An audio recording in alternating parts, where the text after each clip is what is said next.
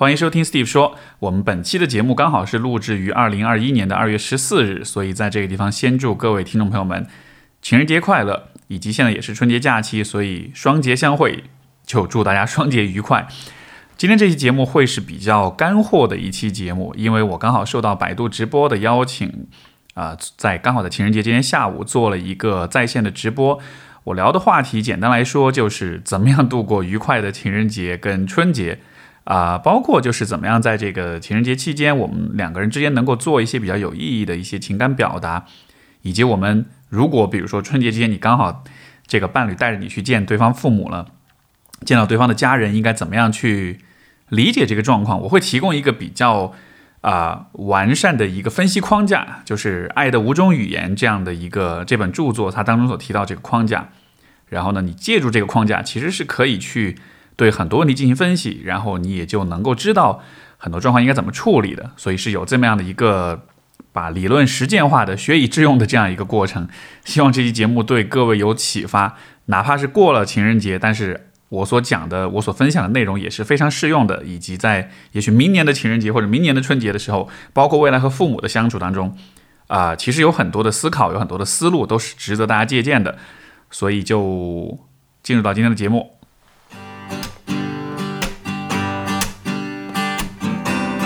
欢迎收听 Steve 说，和我一起拓展意识边界。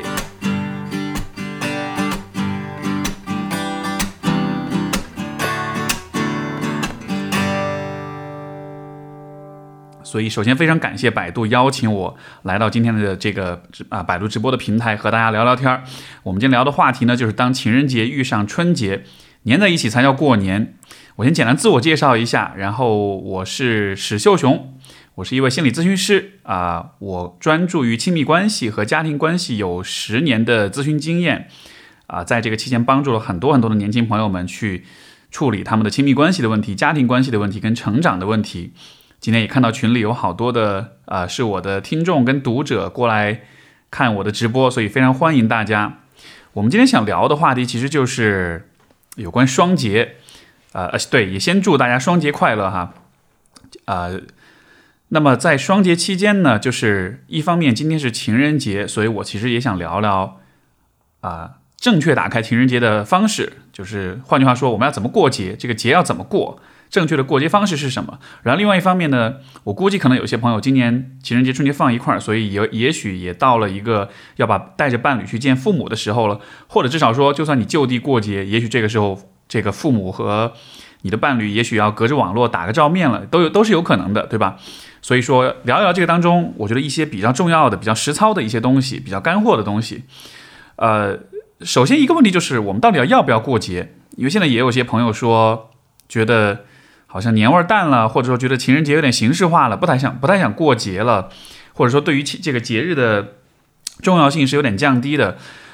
我个人还是觉得节还是要过的，呃，两个原因。一个原因呢，是我们从比较个人的角度来说，其实呃，节日是仪式，而仪式它带来的这种重复性和这种仪式性是在心理上创造安全感的，就是因为这个事情你每年都会做，所以你自然就知道说它是一个很安全很稳定的存在，它永远都会发生，这种安全感是蛮重要的。还有一个更大的问题，可能大家不太考虑，就是其实节日的存在呢，是对我们的文化氛围和价值观的一种维护。这个话怎么理解？我用一个非常简单的问题帮你想象一下，就是我们假设如果我们现在开始不过春节了，我们也不过情人节了，你觉得会发生什么？是不是就是这个，如果我们不过这些节了的，这个会不会对我们对于比如说家庭关系、对于爱情呃，其实会有些影响，对吧？所以我的意思就是说，当我们每年都在过情人节、都在过春节的时候，这些节日背后实际上是我们对于、呃、婚恋情感的价值、对于家庭观念、呃、家庭价值的这样一种维护。这个节日一直在过，我们一直在参与 到, 到其中，我们才对于爱情、对于亲情才一直会有持续的重视。如果有一天我们不过春节、不过情人节了的话，那可能在整个社会来说，我们对于家庭的关系、对于婚姻关系、对于爱情的那种在意程度跟重视程度，也许就会受到一点影响，对吧？所以我还是蛮鼓励大家参与到就是过节的这个过程中的，每一个人的参与都很都很多的参与，很积极的参与的话，呃，我们整个社会才会有这样一种对于家庭也好，对于呃感情也好，是一种很重视的、很在意的一个姿态。所以说，其实过节不光是对于你自己的关系的一种帮助，另外一方面呢，其实也是对于整个社会的这样一种氛围的维护。所以你在不知不觉当中，你也是有对于整个社会的氛围做一点贡献的。当然，具体节日要怎么过，这又是另外一个问题。因为可能现在很多人对于不管是春节也好，是情人节也好，会有那么一些，也许是啊、呃。反思，甚至是有些厌倦，就觉得哎呀，这个节过得很形式化，对吧？比如说每年情人节到了，我们就是要送巧克力，送玫瑰花，要吃饭，要去约会，就好像是一个很模板化的一个东西。这样子的话，就会让过节变成像是一种形式主义的过程。而一个节日要过得好的话，一定是这个节日它要能够调动，就是你的这种自发的参与和情感上的投入。这个大家可以想想看啊，每年我们哪些节日是过得最投入的？我今天在准备这个直播的时候，我也想了想，然后我的我的答案是，呃，情人节、春节、元旦以及父亲节、母亲节这几个节日是我们最过得最走心的，是最投入情感的。为什么呢？呃，因为其实这些节日都跟我们身边重要的人有关系，所以这些节日能调动我们的情绪跟情感。情人节不说，跟伴侣有关系，对吧？春节是跟家庭有关系，父亲节、母亲节也是跟父母有关系。呃，元旦呢可能特别一点，它其实跟自己有关系，因为是这一年过完了，许多人都是趁着元旦的机会再去再去总结这一年的自我的成长呀、啊、什么的，所以说它也是一个蛮重要的节日。所以你看，这种比较呃，我们觉得比较投入的节日，往往是就是呃。跟我们的这个情感上的投入有关系，因为它跟我们这个人或者跟我们身边的人都是会有关联的。那么，呃，好的节日就是应该就是需要我们有比较多的这种情感投入。又再举个例子，比如说，呃，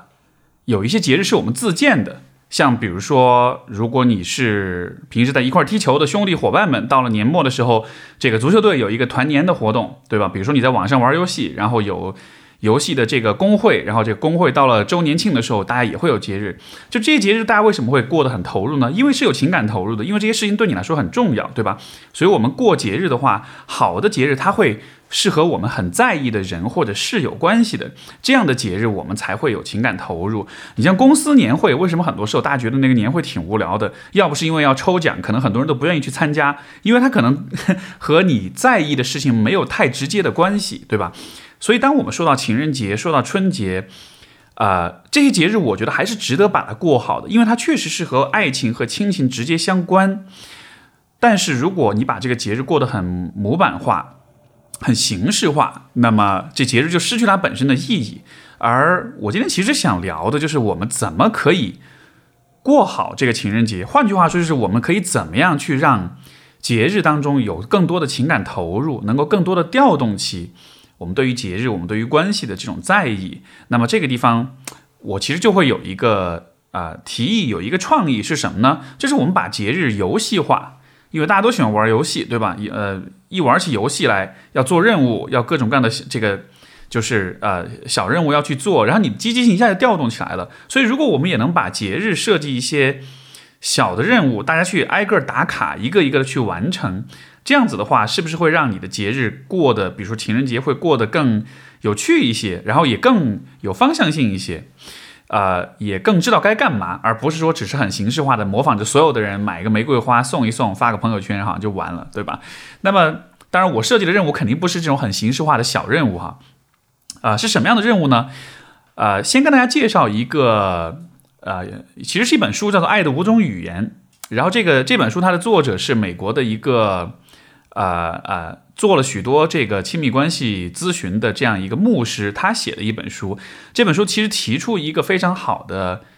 框架，这个框架也是我们今天整个直播所变成的一个呃，这个直播所采用的这样一个分析的框架。爱的五种语言是什么意思呢？它其实就是简单来说，就是每一个人表达情感、表达爱都有他自己的特定的方式，而综合来说，人们表达爱大约有五种方式。这五种方式我们总结一下是什么呢？就是第一，赞美；第二，陪伴；第三，送礼；第四，干活；第五，爱抚。啊、呃，我们许人们大概都是通过这五种方式去表达自己的爱意的。呃，像比如说赞美呢，那就是口头的表达，对吧？然后口头的赞美，呃，包括有的时候也会有社交媒体上的呈现，比如说发朋友圈告诉全世界你的女朋友有多漂亮，这也是一种表达跟赞美。然后陪伴是指的什么呢？其实就是高质量的相处时间。这个通常我们生活中说的陪伴，可能就是两个人待一块儿，但如果你们待一块儿并没有互动，只是各自玩各自的，这种就不叫陪伴。我这个地方讲的陪伴，其实指的是高质量的相处时间。什么叫高质量？就意味着两个人在相处的时候是专注的，就是你们的注意力是完全放在彼此身上的，而不是说各自坐在那刷手机、刷抖音这样子的，对吧？所以说，专注的对话，专注的做一些共同爱好的一些事情，啊，共同喜欢的事情，这些都叫做陪伴。啊，然后送礼就不说了，这个大家很容易理解，对吧？干活是什么呢？其实干活也是一种情感表达，它就是通过花一些时间去做对方需要或者对方喜欢的事情来表达情感。像很常见的一个其实就是做饭，你看家里面爸妈，包括有的时候伴侣，对吧，就是会每天早上起来给你做早餐。虽然这看上去只是一个每天持之以恒的一个习惯，但实际上什么在推动这种习惯呢？那一定是他对你很深的爱才会这样做。所以说有的时候这种你别看生活中的小的细节哈，我们很多时候就是家人也好，伴侣也好，对你的照顾，对你的爱的付出，都是体现在这种很具体的花时间去为你做一些事情上面的。呃，像我的伴侣他曾经也说过，呃，曾经我给他买了个书架的宜家买的书架，买回来之后，然后花花一点时间把这个书架一点的装起来，也装了可能一两个小时，那个书架也挺大的。我装完之后他也特别开心，他就说他特别喜欢我帮他，看着我帮他做这些事情，他就觉得好像我动手能力很强，然后又是为他做的，所以他就特别开心。所以就是也有也有也有一些人会把这样的一种干活当作是一种爱的表达。呃，最后爱抚这个就很容易理解了，其实就是我们生活中各种各样的肢体的触碰。呃，而且肢体的触碰其实也蛮丰富的，我们说到肢体的触碰不光只是说是拥抱呀，呃，接吻呀这样子的，很多时候其实人与人之间的身体的触碰是可以有很多的形式的，对吧？像比如说我伴侣也讲过，他特别喜欢我用手指去抚摸他的头发，而且是后脑勺那个部分，然后那会让他很开心很舒服，也觉得好像是一个很有爱的动作。也比如说像我自己，我也很喜欢我的伴侣就是双手挽住我的手臂，然后依在我身边，就让我觉得他特别喜欢我，对吧？所以就是有很多肢体表达，肢体的触碰也能够让我们感到这是一种爱的表达。所以这是五种爱的语言。呃，这五种爱的语言它没有重要性的排序，每一个人所喜欢，每一个人所侧重的表达方式是不一样的，就是每一个人都有他自己比较倾向于的表达方式。你像比如说对于我来讲，可能我比较看重的呢是陪伴，就是高质量的相处时间。我很在意我跟伴侣在一块儿，我们能够不受打扰的在一块儿聊天也好，在一块儿散步也好，在一块儿做一个什么事情也好。呃，那比如说可能对我的伴侣来说，他比较在意的这个语言可能是口头的赞美，他比较希望我向他表达爱意，向他表达赞美，去夸他，说他好，这样子的。所以每一个人都有自己期望的比较重比较看重的这个表达爱的语言。而且还有一个很有趣的事情，就是我们自己看重什么语言，我们也就会期待伴侣用什么语言来回应我们。那么这个地方其实就造成了一个问题，就是有的时候两个人看重的语言如果不一样的话，那么你们相处起来可能就会有一些分歧，有些不一致性。比如说我比较看重的是陪伴，那么我比较希望的是两个人在一起相处可以比较专注的聊天这样子的。那么在这样的情况下，我就会期望对方也是更多的花时间来和我啊、呃、聊天，或者是和我相处，和我独处，然后在这个期间不要做其他的事情。但是可能因为对方工作比较忙碌，时不时的手机要拿出来看一看，回回工作的短信，这个时候我就会很不开心，我就觉得因为你没有用陪伴的方式来向我表达爱，每当你看手机的时候就好像是有点不是很有点不是很爱我的样子，对吧？就是会有一点不开心。又比如说啊、呃，如果一个人比较希望对方多夸奖自己，但是呢刚好他的伴侣又是那种喜欢用干活，喜欢用做事的方式来向你表达爱意，那么结果就是你就老是觉得对方不夸你，他他为你做很多事，但是他不夸你，对吧？其实做很多事这个过程也是一个表达爱意的过程，但是你更在乎的是对方夸你，所以结果就是其实这个状况下两个人就会有点有点拧巴，因为你看为你做很多事的那一方他会觉得，哎，我为你做这些事都是出于爱意啊，我其实做了很多来表达我对你的爱，但是为什么你就感觉不到呢？那其实对于另外一方来说，他更希望的方式是口头上语言上的表达，所以在这样一个情况下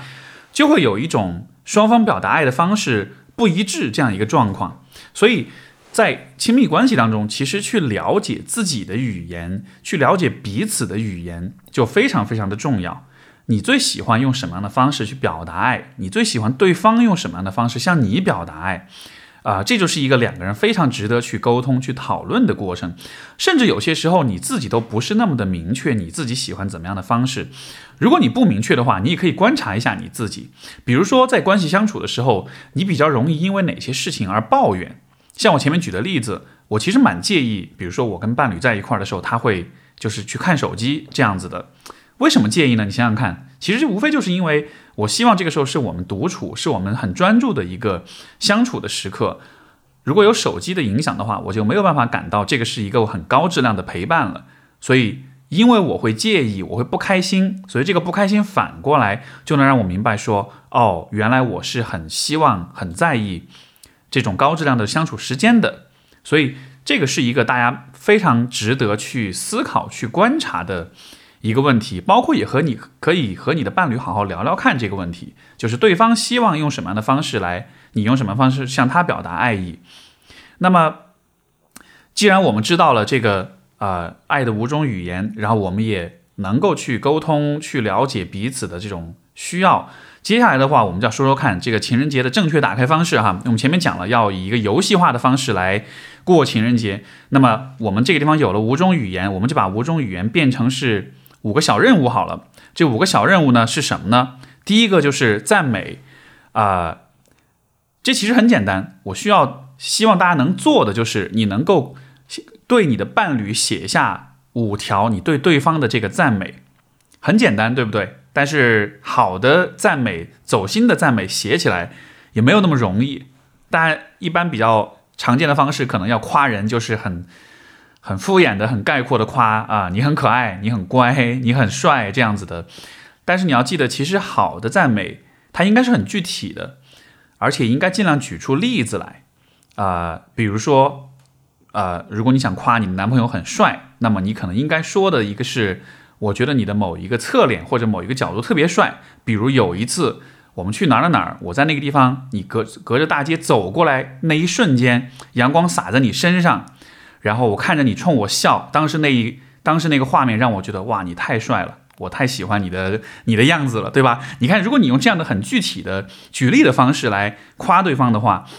对方就真的能感觉到你是很喜欢很欣赏他这个部分的。所以尽量具体一点，尽量举一些例子，而且这个夸的过程中千万别夸夸到一半加个但是啊，比如说我觉得你很有上进心，但是对吧，这样子的夸奖说出去之后，那个夸奖的作用就没了，对方感觉到的就不是你在表达爱，而是说你好像是在借着夸他的这个机会也去批评他。所以呃，其实赞美也是很容易就是做到的，但与此同时呢，也需要你比较走心的比较诚意的比较具体和举例子的方式去夸。这个小任务其实非常容易完成，大家今现在在手机上也好，或者你写封信也好，写写一个这个情人节的卡片也好，都能够完成。今天刚好也是情人节，我也希望各位在度过情人节的时候，你可以稍微小准备一下，比如说现在是下午对吧，晚上要去和你的呃伴侣去见面，要去吃饭了，然后你可以现在就找一张情人节卡片写一写你对他的五条赞美，然后见了面之后大家可以交换一下，相互的读一下，读给彼此听你的赞美是什么，会是一个比较甜蜜比较走心的一个画面。这是第一个任务，就是赞美，每个人互写五条赞美。第二个任务是什么呢？就是陪伴啊、呃，刚才我们讲了，陪伴就是高质量的相处时间，那么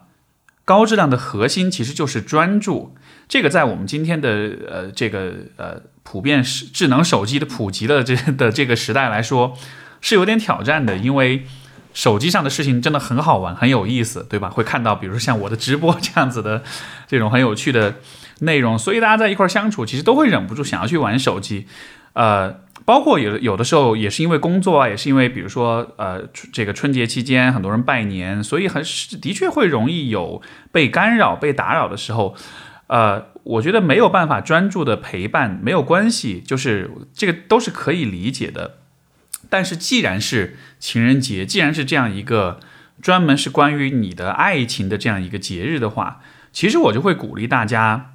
你今天在相处的时候，你至少花比如说一个小时的时间，大家完全不看手机，就把手机放起来收起来，就一个小时就好了。设定一个时间范围，在一这一个小时时间范围内，你们就认认真真的谈恋爱，认真的吃饭，认认真真的相处。嗯，就算是觉得无聊没什么事儿好做，也别用看手机这样一个方式去消遣时间。而且其实我觉得我们还是有很多可以选择的事情可以去做的。呃，我给两个创意。第一个其实是你们可以一起去，呃，去听彼此最喜欢的专辑。这个事儿平时好像大家也在听音乐，对吧？但是两个人一起听，而且是静静的一整张专辑都听完，这样的一个体验，大家平时是不太会有的。但是我蛮鼓励大家今天找时间试一试。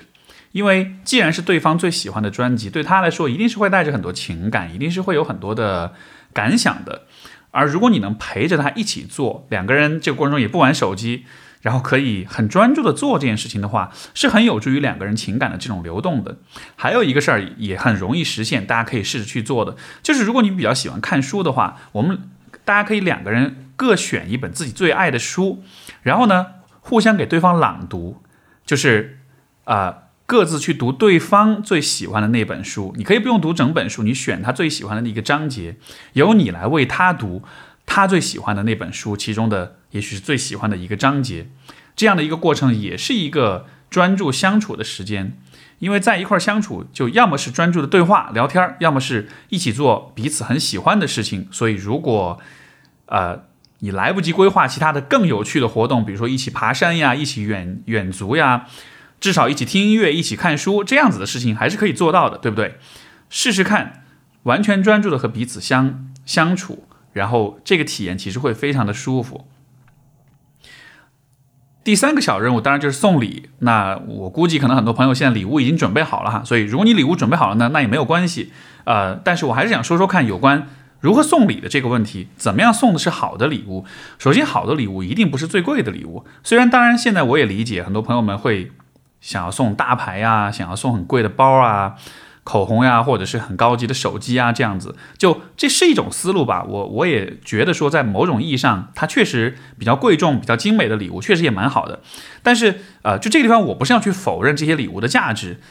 我是觉得，除了物品的价值跟品牌以外，其实还有一些大家需要关注的点。一个就是送礼的这个呈现方式，什么意思呢？呈现方式一方面当然是你如何去包装这个礼物，对吧？另一方面，其实是你在送这个礼物的时候，你是怎么样把这个礼物给送出去的。呃，这个其实心理学上都是有研究的，就是其实相对于礼物本身的话，你在送礼的时候对这个礼物的含义的介绍和呈现和解释，其实也是在很大程度上会影响到对方对这个礼物的喜欢程度的。如果你送礼物就是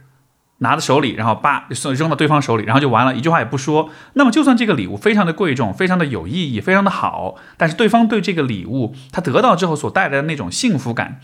可能相对也会打点折扣。如果你在送礼的同时，你能够去跟对方讲一讲你是怎样想的，你为什么要送这个礼物，然后呢给对方一些解释，这些信息也会帮助对方更好的理解你的意，就是你送礼所要表达的情感。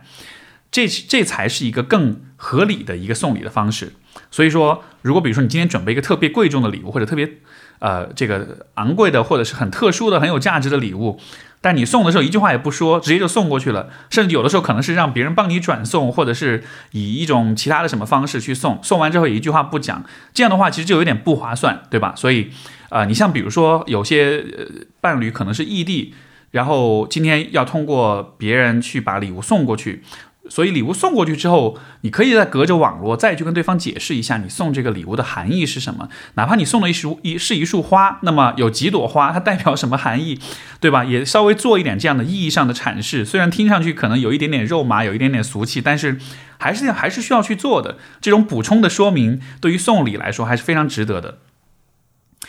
还有一个思路，关于送礼的问题，大家每年送巧克力送这个玫瑰花送腻了的话，那么我给你一个想法，就是其实说到送礼，这也是心理学上会有研究来支持这样一个观点，就是什么呢？其实送礼的话，送体验比送物件要更好，给人带来的满足感、带来的开心的感觉要更强。这个是什么意思呢？什么叫送体验呢？你看一般的礼物都是物体，都是物件，对吧？包也好，手机也好，口红也好。但是你如果能送对方一个体验的话，比如送对方一个演唱会的门票，送迪士尼的门票，或者就是送一趟旅行，去一个地方的来回的机票也好，或者是酒店也好，包括就是一些对方可能一直舍不得去的地方，比如说你所在的城市有一家特别贵的做这个面部护理做 S P A 的地方，你女朋友一直舍不得去，对吧？你送她一个，比如说呃一个去那儿做一次 S P A 的这种体验，或者送一张十次的卡，类似这样子的。就是因为你送的其实不是一个具体的物件，而是说你的对方能够通过这个礼物去有一些直接的体验，这些体验的话，它给人带来的那种情感上的那种影响会比一个物体要更大一些。这个其实大家不难想象，对吧？如果两个人，呃，对方送你的是你最喜欢的乐队的这个现场的门票，哇，那肯定开心死了。而这个整个这个看这个演唱会的过程中，你都会一直记得，哎呀，这是我最爱的人送给我，是他来邀请我来看的。你那样的回忆，那样的呃一个送礼物，它给关系带来的这种积极的影响，其实就会比单纯送一个很简单的一个贵，但是呃只是一个物品的话，其实就会有更好的效果。所以大家其实也可以考虑呃，就是呃送体验而不是送物件。好，这是第三个任务，送礼。第四个任务就是干活呵呵，这个相信很多女孩听着就会开心了，太好了，我要现在要要这个鼓励男孩们给你干活了哈。的确是这样，就是其实呃这个这个干活呢，其实我觉得也不分男女，其实很多男生很多女生都还是以有一有一部分的人，他都还是比较倾向于用干活，也就是说去花时间为对方做事情，这样一个方式来表达爱意的。呃，比如说大家都可以想想看，你小的时候，你特别喜欢你爸妈为你做什么事情？可能很多人就会想到，哎，我小的时候特别喜欢我妈给我做饭，我特别喜欢我爸带我去新华书店买书，对吧？我特别喜欢呃父母跟我陪着我一起去游泳，去公园里散步。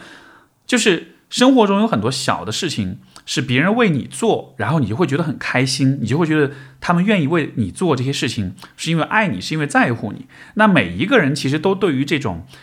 这种打引号的干活，花时间干活的事情都是有自己的一些喜好的。所以其实在这个情人节期间，其实我也会鼓励大家去为对方干点活，但这个活干的是什么？不是你想要干的活，是是对方喜欢的活，对吧？是呃，你需要通过对对方的了解去和询问，去探去探明的，对方希望做的事情是什么。那如果你实在不知道要干什么活，我给你一个思路好了，就是呃，你其实一直可以，你可以去做一些对方一直没时间做，但是一直想做的事情。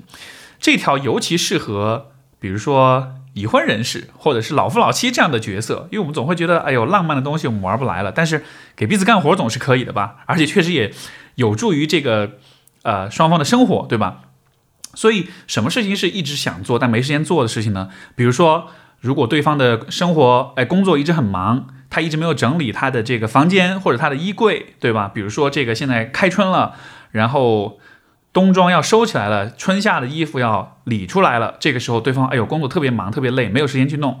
你花一点时间，花个一两个小时两三个小时帮他把这些东西理好，这对他来说有可能就会是一个非常贴心的一件事情。又比如说，如果你的男朋友喜欢打球，他特别喜欢这个这种球鞋，然后呢他球鞋平时穿脏了之后呢也知道要护理，但是就是总是找不到时间去擦鞋。诶，如果你能把他最喜欢的一双鞋给他做一下精心的护理，给他擦得干干净净，然后放在他面前，虽然是一个很小的事情，但是因为你花了时间在里面，因为你做的是他想做但没时间做的事情，对他来说这也会是一个、呃、让他非常暖心的一个动作。所以干活这件事情我觉得呃其实除了情人节以外，平时生活中也是可以这么去做的，就是你想要表达爱意，你就去看一看有什么事情是对方、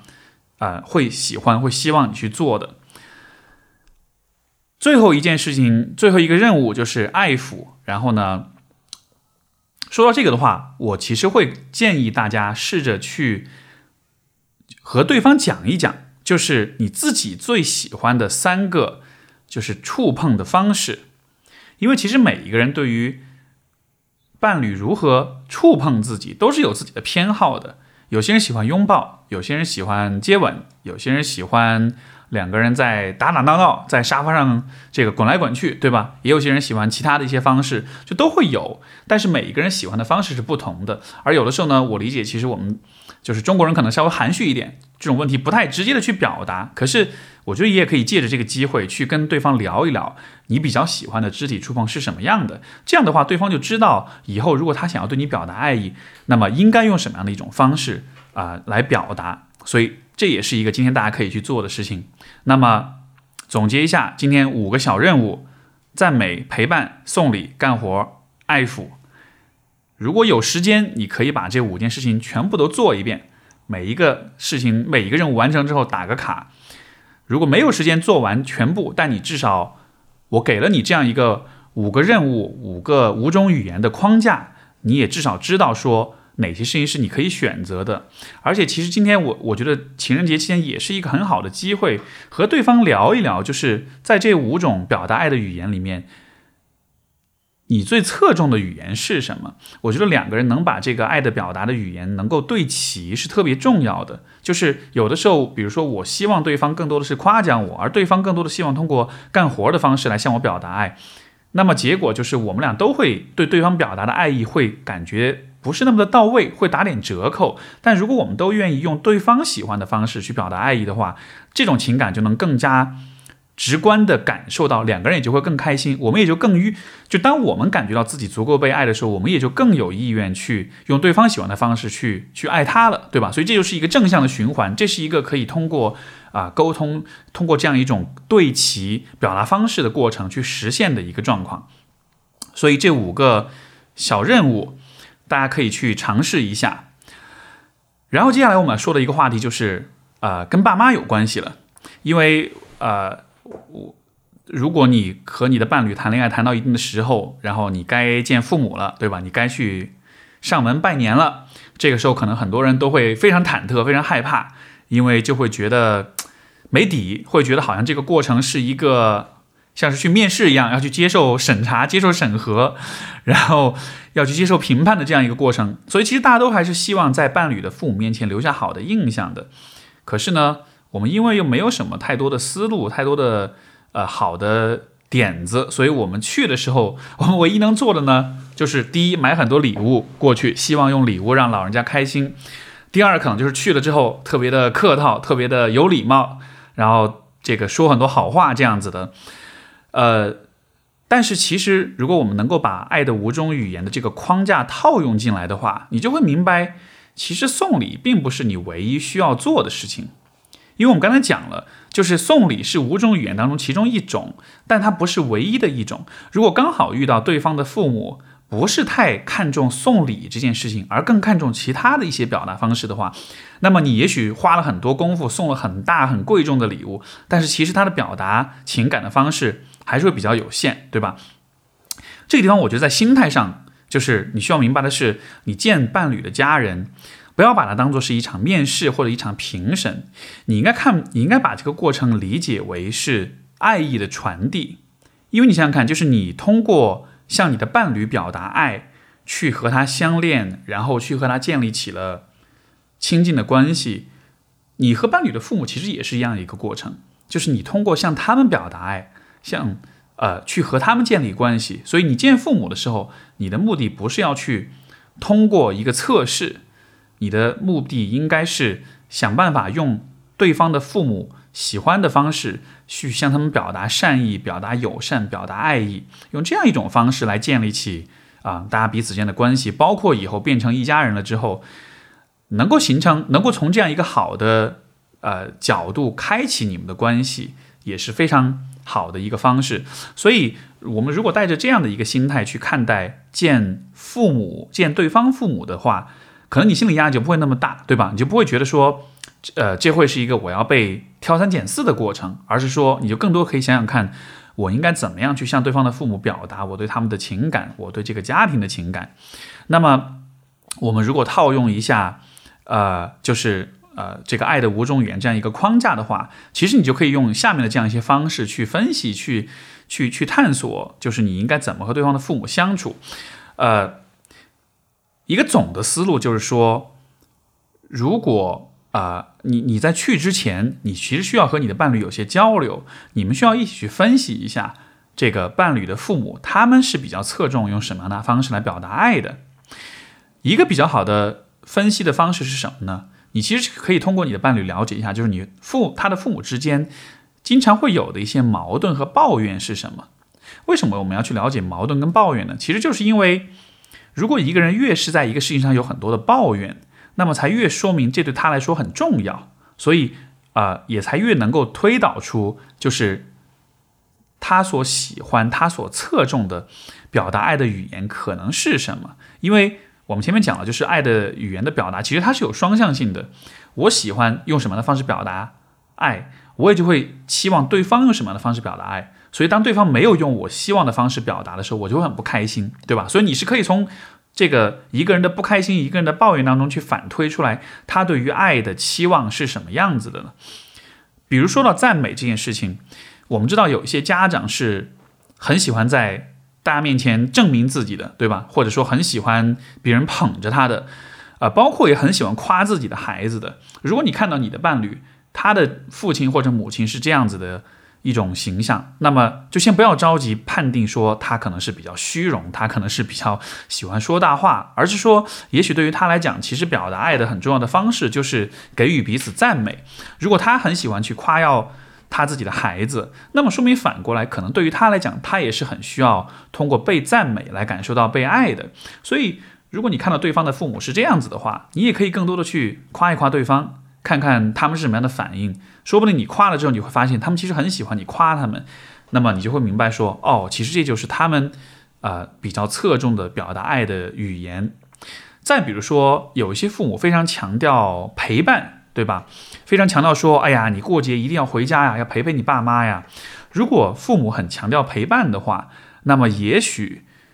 对于这也就意味着呃、父母是很 喜, 很喜欢通过陪伴，通过高质量的相处时间这样一种方式去表达情感的。那么当他们在要求你去陪伴他们的时候，其实也就是在说我们希望你通过陪伴我们的方式来向来让我们感觉到被爱，对吧？包括还有一些父母我知道是没事就喜欢，比如说你跟你的、呃、你的伴侣跟他的父母不在同一个城市，但是可能他的老妈或者老爸喜欢没事就跑过来看看你们呀，或者是遇到一个什么事儿就立马要收拾包、呃、打包东西东西过来，这个去帮你做饭呀，去照顾你啊，类似这样子的。如果父母是很喜欢跑过来陪你的，那么可能也反过来说明，其实他们也是希望别人用陪伴的方式去对待他们的。所以在这样的情况之下，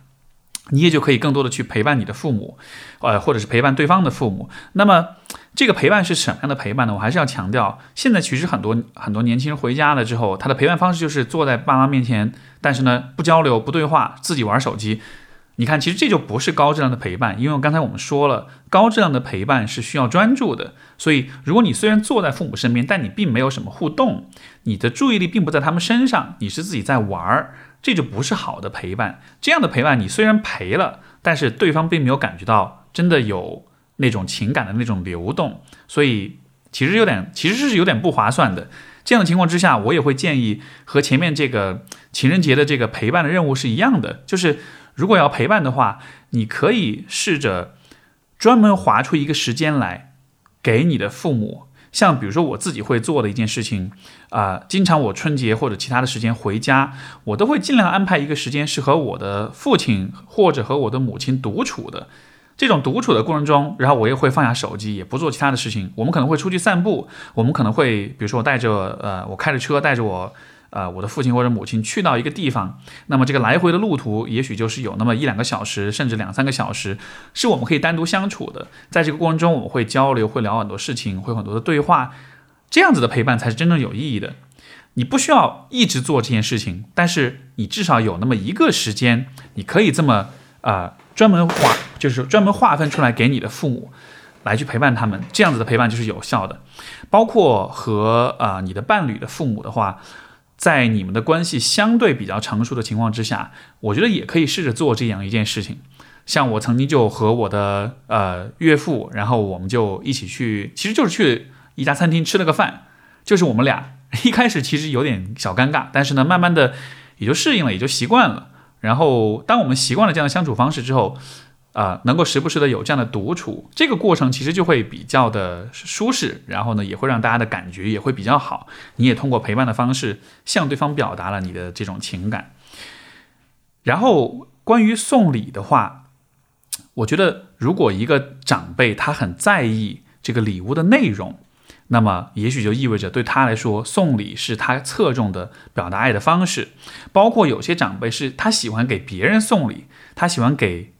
比如说给他自己的孩子，甚至给你买东西，对吧？你看到这样的长辈的话，就不要只是觉得他只是没事喜欢买东西什么的，而是说也许对他来讲送礼是一个很重要的表达情感的方式。所以反过来你也就知道，哎，你每一次见到对方父母的时候也可以适当的多送一些礼物，或者平时生活中送点礼物，这礼物都不一定是很贵重的，关键是还是在于通过送礼的这个姿态，这个这个动作向对方表达情感。然后呢，还有一些父母可能是那种在家里面话比较少，干活比较多的那种。你像很多家庭都是这样的哈，也会有那种比如说不太说话，但是会特别努力的这个做家务，给你给你们烧一大桌好菜，或者是这个看衣服哪坏了修修补补呀，或者是用其他的一种就是特别体贴的一种方式去呃呃去为你们做很多这种小的事情。如果你发现对方的伴侣的父母是这样的话少但是干活多的人的话，那么也许他也就会是这样的一种类型，就是他是比较喜欢通过干活的方式来表达情感的。而如果遇到了这样子的呃呃就是家长的话，你也可以考虑你反过来用这样的方式向他们表达情感，就是替他们做些干些活，对吧？比如说每一次去伴侣家里面，对方父母都会给你做一大桌菜，那么也许适当的时候你只要如果你会做饭的话，甚至你不那么会做饭的话，你也可以试着去给对方父母做一桌菜吃，这样的一个方式也会是他们比较欣赏比较喜欢的。还有一种状况就是、呃、比如说有的时候你去到伴侣的父母家里面，然后比如说他家的老妈会抱怨说，哎，老爸从来不干活，对吧？你一直都不帮我啊什么的。你看，当他在抱怨的时候，我们前面有讲，这种抱怨它背后有可能就是带着一些啊、呃，就是表达爱的语言的这种侧重。如果抱怨的是不干活，那么可能说明干活是特别重要的表达爱的语言。如果抱怨的是不送礼物，对吧？我我们家那我们家那个。老头子从来不给我送礼物，你看别人家都送首饰啊，送新衣服啊，他就是不送。哎，如果你听到这样的话，你立刻就明白说，哦，原来原来这个伴侣的妈妈可能是非常在意送礼的。所以通过这种抱怨，有的时候可能只是生活中一些不经意的小细节，但你一旦捕捉到这些信息，立马反推，然后你就能够知道说对方侧重的爱的语言可能是哪一种了。最后一个就是爱抚，那么。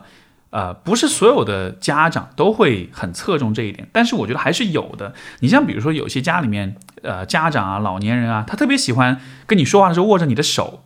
或者说见到你一定要抱抱你，对吧？尤其在可能女孩跟女性的家长之间，可能会经常有这样的表达。如果你发现对方很喜欢用这样一种肢体触碰的方式去和你靠近的话，那么也许对于他来说，这种爱抚之肢体的触碰可能也就是很重要的表达爱的方式。所以在未来的相处当中，可能也就相应的可以有更多一些、呃、通过这种肢体触碰去表达的过程。所以这就是你看，我们可以通过爱的五种语言去反推，不管是你的伴侣也好，还是你伴侣的家人也好，其实都可以用这样一个反推的方法去理解。每一个人都是有他自己侧重的语言的，这个每一个人侧重什么语言其实不是一个，没有一个绝对正确的答案，因为每一个人都是不一样的。我们跟一个人在一块相处，我们相互的了解，呃，相互的这种就是交流，它的目的到底是什么？我觉得一个很重要的目的其实就是要搞清楚对方比较侧重的表达爱的语言是哪一些。当你有了这样一种侧重的了解之后，你就能有的放矢，就能比较针对性的去表达你的情感。这样的一个思路，其实我们今天讲的是关于情人节怎么过，或者说关于跟恋人要怎么相处，也讲到跟恋人的家人要怎么相处。但是其实我们推而广之，这个思路其实是可以呃，可以推广到很多的关系上面的。比如说你跟你自己的父母，你跟你的，包括你跟你的孩子，然后呃，你跟你的兄弟姐妹啊、朋友啊，甚至同事啊，可能都会有这样一层关系。所以说呃它也能帮助你去重新理解有关人与人之间的那种矛盾跟冲突。因为如果在传统的这种视角之下，我们就会觉得矛盾冲突是因为大家之间有一些差异，有一些观念上的不合，就是我们会把倾向于把这种矛盾冲突解释为用一个比较负面的角度去解读。但如果你能从表达爱的语言这个角度去理解的话，你就会明白说，其实所有的矛盾冲突可能都可以理解为是大家表达爱的语言不一样，我们用的方式和对方给的方式，我们的期待和对方的实际的表现有差异，所以我们才会感到不满，在这样子的情况才会产生矛盾。所以从这个角度去看的话，如果一个人有抱怨有不满，这其实对你来说是很有用的信息。像比如说有的时候你去到你的伴侣的家里面，你看到他爸妈好像是那种感觉不太好相处，这个比较多抱怨，性格比较有棱角，这个时候你就会比较害怕，觉得哎呀糟了，以后我是不是很难跟他们相处？我觉得就不一定了，因为越是这种有棱角，越是这种抱怨多的父母，其实你越容易反推出来，对于他们来说重要的这个表达爱的语言是什么，他们比较侧重的方式是什么。包括在你自己的家庭里面，其实也可以用同样的方式去理解。就是如果呃，看到比如说父母之间始终就一些事情产生矛盾，会发生冲突，那么你反推一下，你就会知道说，可能这背后隐藏的一个信息就是他们的他们的某些表达爱的方式是一直不被回应的，一直不被理解的，所以他们才特别不开心。好嘞，那么我们今天时间也差不多，今天的直播就是一个小时，我们今天聊了跟大家呃提出的一些想法跟创意，如何过情人节。呃，也希望这五个角度能够给大家一些启发，等一下去和你的伴侣也好，去和他的家人也好，再去过节再去庆祝的时候，也可以有更多一些的思路。非常感谢大家的收看，祝大家情人节快乐，春节快乐，我们就下次再见，拜拜。